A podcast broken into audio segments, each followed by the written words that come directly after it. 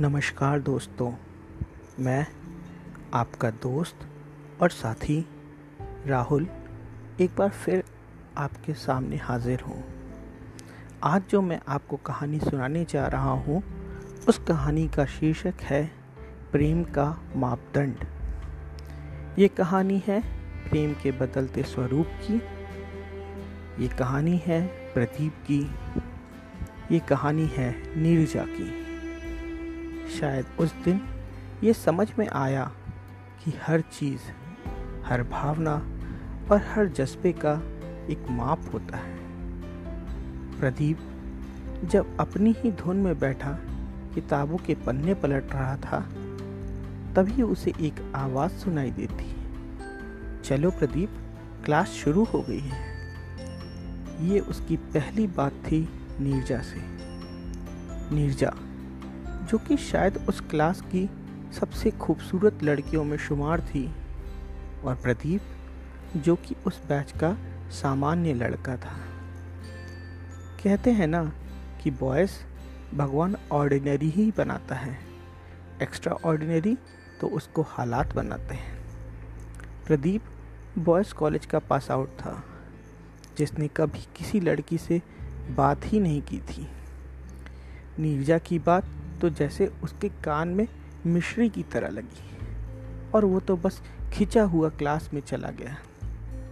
नीरजा और Pradeep dissection table पे भी साथ बैठने लगे। और तो फिर बातों का दौर जैसे शुरू सा ही हो गया था। प्रदीप के लिए तो ये स्वप्न के जैसे था।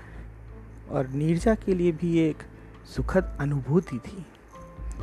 एक दिन नीरजा ने प्रदीप से कहा कि, यार मुझे वो फिजियोलॉजी वाले नोट्स दे देना, मैं कल लिख नहीं पाई थी। फिजियोलॉजी के नोट्स फार्माकोलॉजी पैथोलॉजी से होते हुए पीडियाट्रिक्स तक पहुँच गए। मुझे आज भी याद है जब पहली बार नीरजा ने प्रदीप को एसएमएस भेजा था। उन दिनों एसएमएस का ही दौर था। प्रदीप तो पूरी रात एसएमएस को ही निहारता रहा। महीने का खर्च और टैरिफ का एसएमएस पैक ऐसे में कम पड़ ही जाते हैं। मन का कौतूहल और वार्तालाप की लालसा एसएमएस को कब कॉल में परिवर्तित कर देती है, ये कहना मुश्किल ही होता है। हाँ लेकिन इस मुश्किल से भी बड़ी मुसीबत होती है जेब पे पड़ने वाला बोझ। फिर तो जैसे वरदान के रूप में रिलायंस मोबाइल का जन्म होता है। और free Reliance to Reliance call से प्रदीप अपने मन की सारी भावना नीरजा पे उड़ेल देता है। फिर प्रदीप नीरजा से पूछ ही लेता है एक दिन, नीरजा, क्या तुम मेरे साथ मूवी चलोगी? और नीरजा तो जैसे इंतज़ार में ही बैठी थी, उसने तुरंत हामी भर दी। और फिर तो शायद ही कोई मूवी ऐसी हो जो दोनों ने साथ में ना देखी प्रदीप इन सब के कारण बाकी मित्रों से जैसे कट सा गया था। उसकी दुनिया नीरजा से शुरू होते और नीरजा पे ही आके ख़त्म होती थी। दोनों को साथ रहना इतना अच्छा लगता था कि शायद उन्हें ये एहसास ही नहीं हुआ कि कब कॉलेज के तीन साल निकल गए।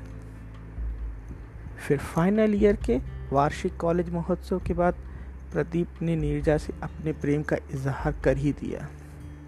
और नीरजा भी खुशी खुशी उसे अपने गले लगा लेती है। फिर तो दोनों जैसे पूरे जीवन के स्वप्न बुनने लगते हैं। कॉलेज ख़त्म होने को आता है और प्रदीप और नीरजा दोनों ही अव्वल नंबर ला, लाते हैं। पीजी की तैयारी भी शुरू कर देते हैं। लेकिन इन सब के बीच कुछ ऐसा होता है जिससे दोनों के जीवन में भूचाल सा आ जाता है। नीरजा के पिता उसके ब्याह के लिए वर की तलाश चालू कर देते हैं। इस कारण से नीरजा बहुत दुखी हो जाती है और प्रदीप के बारे में अपने घर पे बताती है। प्रदीप एक साधारण मध्यम वर्गीय परिवार से था।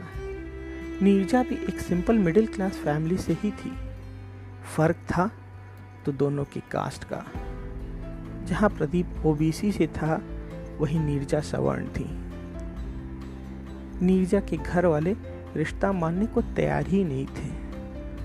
नीरजा ने बहुत समझाया पर वो नहीं माने। समाज के बंधन में बंधे उसके माता पिता अपनी बेटी की खुशी की बलि चढ़ाने को भी तैयार थे। उधर नीरजा की समझ में ही नहीं आ रहा था कि जिसने उनको पाल पोस के बड़ा किया है, उनकी बात माने। या फिर जिसको वो प्यार करती है, उसका साथ दे। प्रदीप के घर वालों को इस रिश्ते से कोई ऐतराज नहीं था। इसी अधेड़ बुन में रहते हुए नीरजा और प्रदीप का पढ़ाई खराब होने लगा और उनका पूरा एक साल ऐसे ही बर्बाद हो गया। नीरजा और प्रदीप अब दुखी रहने लगे थे। शायद उन्होंने इन दिनों की कभी कल्पना ही नहीं की थी। नीरजा अपने माता पिता को दुखी नहीं करना चाहती थी। चाहे उसके लिए उसको अपनी खुशियों की बलि क्यों न चढ़ानी पड़े। प्रदीप ने जब नीरजा को देखा तो उससे रहा ना गया। उसका स्वास्थ्य अब खराब रहने लगा था और उसके चेहरे पे से हँसी अब गायब सी हो चुकी थी। प्रदीप ने एक गहरी सांस ली और नीरजा से बोला, नीरजा, तुम मुझे भूल जाओ। मैं तुमको ऐसे नहीं देख सकता। तुम खुश रहो, मेरे लिए ये ज़्यादा ज़रूरी है। आज से मैं तुमको अपने इस रिश्ते से मुक्त करता हूँ। ये सुनते ही नीरजा की आँखों से अश्रुधारा बह उठती है। पर प्रदीप पलट के अपनी बाइक पे बैठ जाता है और चल देता है। हेलमेट के अंदर रोते हुए प्रदीप के मन के अंदर बस एक ही भाव था। कि नीरजा, तुम खुश रहो बस। प्रदीप अब शहर और फ़ोन नंबर बदल देता है और किसी तरह अपने आप को संभाल के पीजी की तैयारी शुरू करता है। निरंतर फेल होने के उपरांत भी वो लगा रहता है। कभी कभी उसे किताबों में नीरजा का चेहरा दिखाई देता और वो मुस्कुरा उठता। लगातार फेल होने के बाद भी उसकी हिम्मत जवाब नहीं देती। और फिर एक दिन एम्स का रिज़ल्ट आता है और ये क्या? प्रदीप की एम्स में थर्ड रैंक आती है। प्रदीप के जीवन के पिछले चंद वर्षों की ये पहली खुशखबरी थी। प्रदीप का मन किया कि वो तुरंत नीरजा को फ़ोन करे, पर उसने आपको किसी तरीके से रोका। फिर प्रदीप एम्स में ऑर्थोपेडिक्स उठाता है और अपने काम में व्यस्त हो जाता है। धीरे धीरे वो अपने अतीत को भुलाकर वर्तमान में जीने लगता है। अपने काम को पूरी तन्मयता से करता है, तभी एक दिन अचानक उसके फ़ोन की घंटी बजती है। नंबर कुछ जाना पहचाना सा होता है। फ़ोन उठाते ही प्रदीप नीरजा को पहचान जाता है और अपने दिल को संभाल कर बात करता है। नीरजा कहती है कि, प्रदीप, मैं तुमसे मिलना चाहती हूँ। और दोनों संडे को मिलने का प्लान बनाते हैं। सीसीडी में बैठे नीरजा और प्रदीप एक दूसरे की पुरानी यादें ताज़ा करके खुश भी हो रहे थे और दुखी में इतने में नीरजा कहती है, प्रदीप, पापा तैयार है। ये सुनते ही प्रदीप के पैर के नीचे से ज़मीन खिसक जाती है। ये क्या? जब नीरजा और प्रदीप अपनी पूरी शिद्दत से मना रहे थे तो वो नहीं माने। और फिर आज वो खुद से कैसे तैयार हो गए? क्या एम्स में एडमिशन उसके प्रेम का मापदंड बना? पर प्रदीप तो आज भी वही है, जो तीन साल पहले था। क्या अब ये समाज को कोई दिक्कत नहीं? क्या अब कास्ट कोई अवरोध नहीं? इसी ऊहापोह में पड़ा प्रदीप, वहाँ से उठता है और चलने लगता है। और फिर नीरजा से कहता है, नीरजा, अब शायद मैं तैयार नहीं हूँ।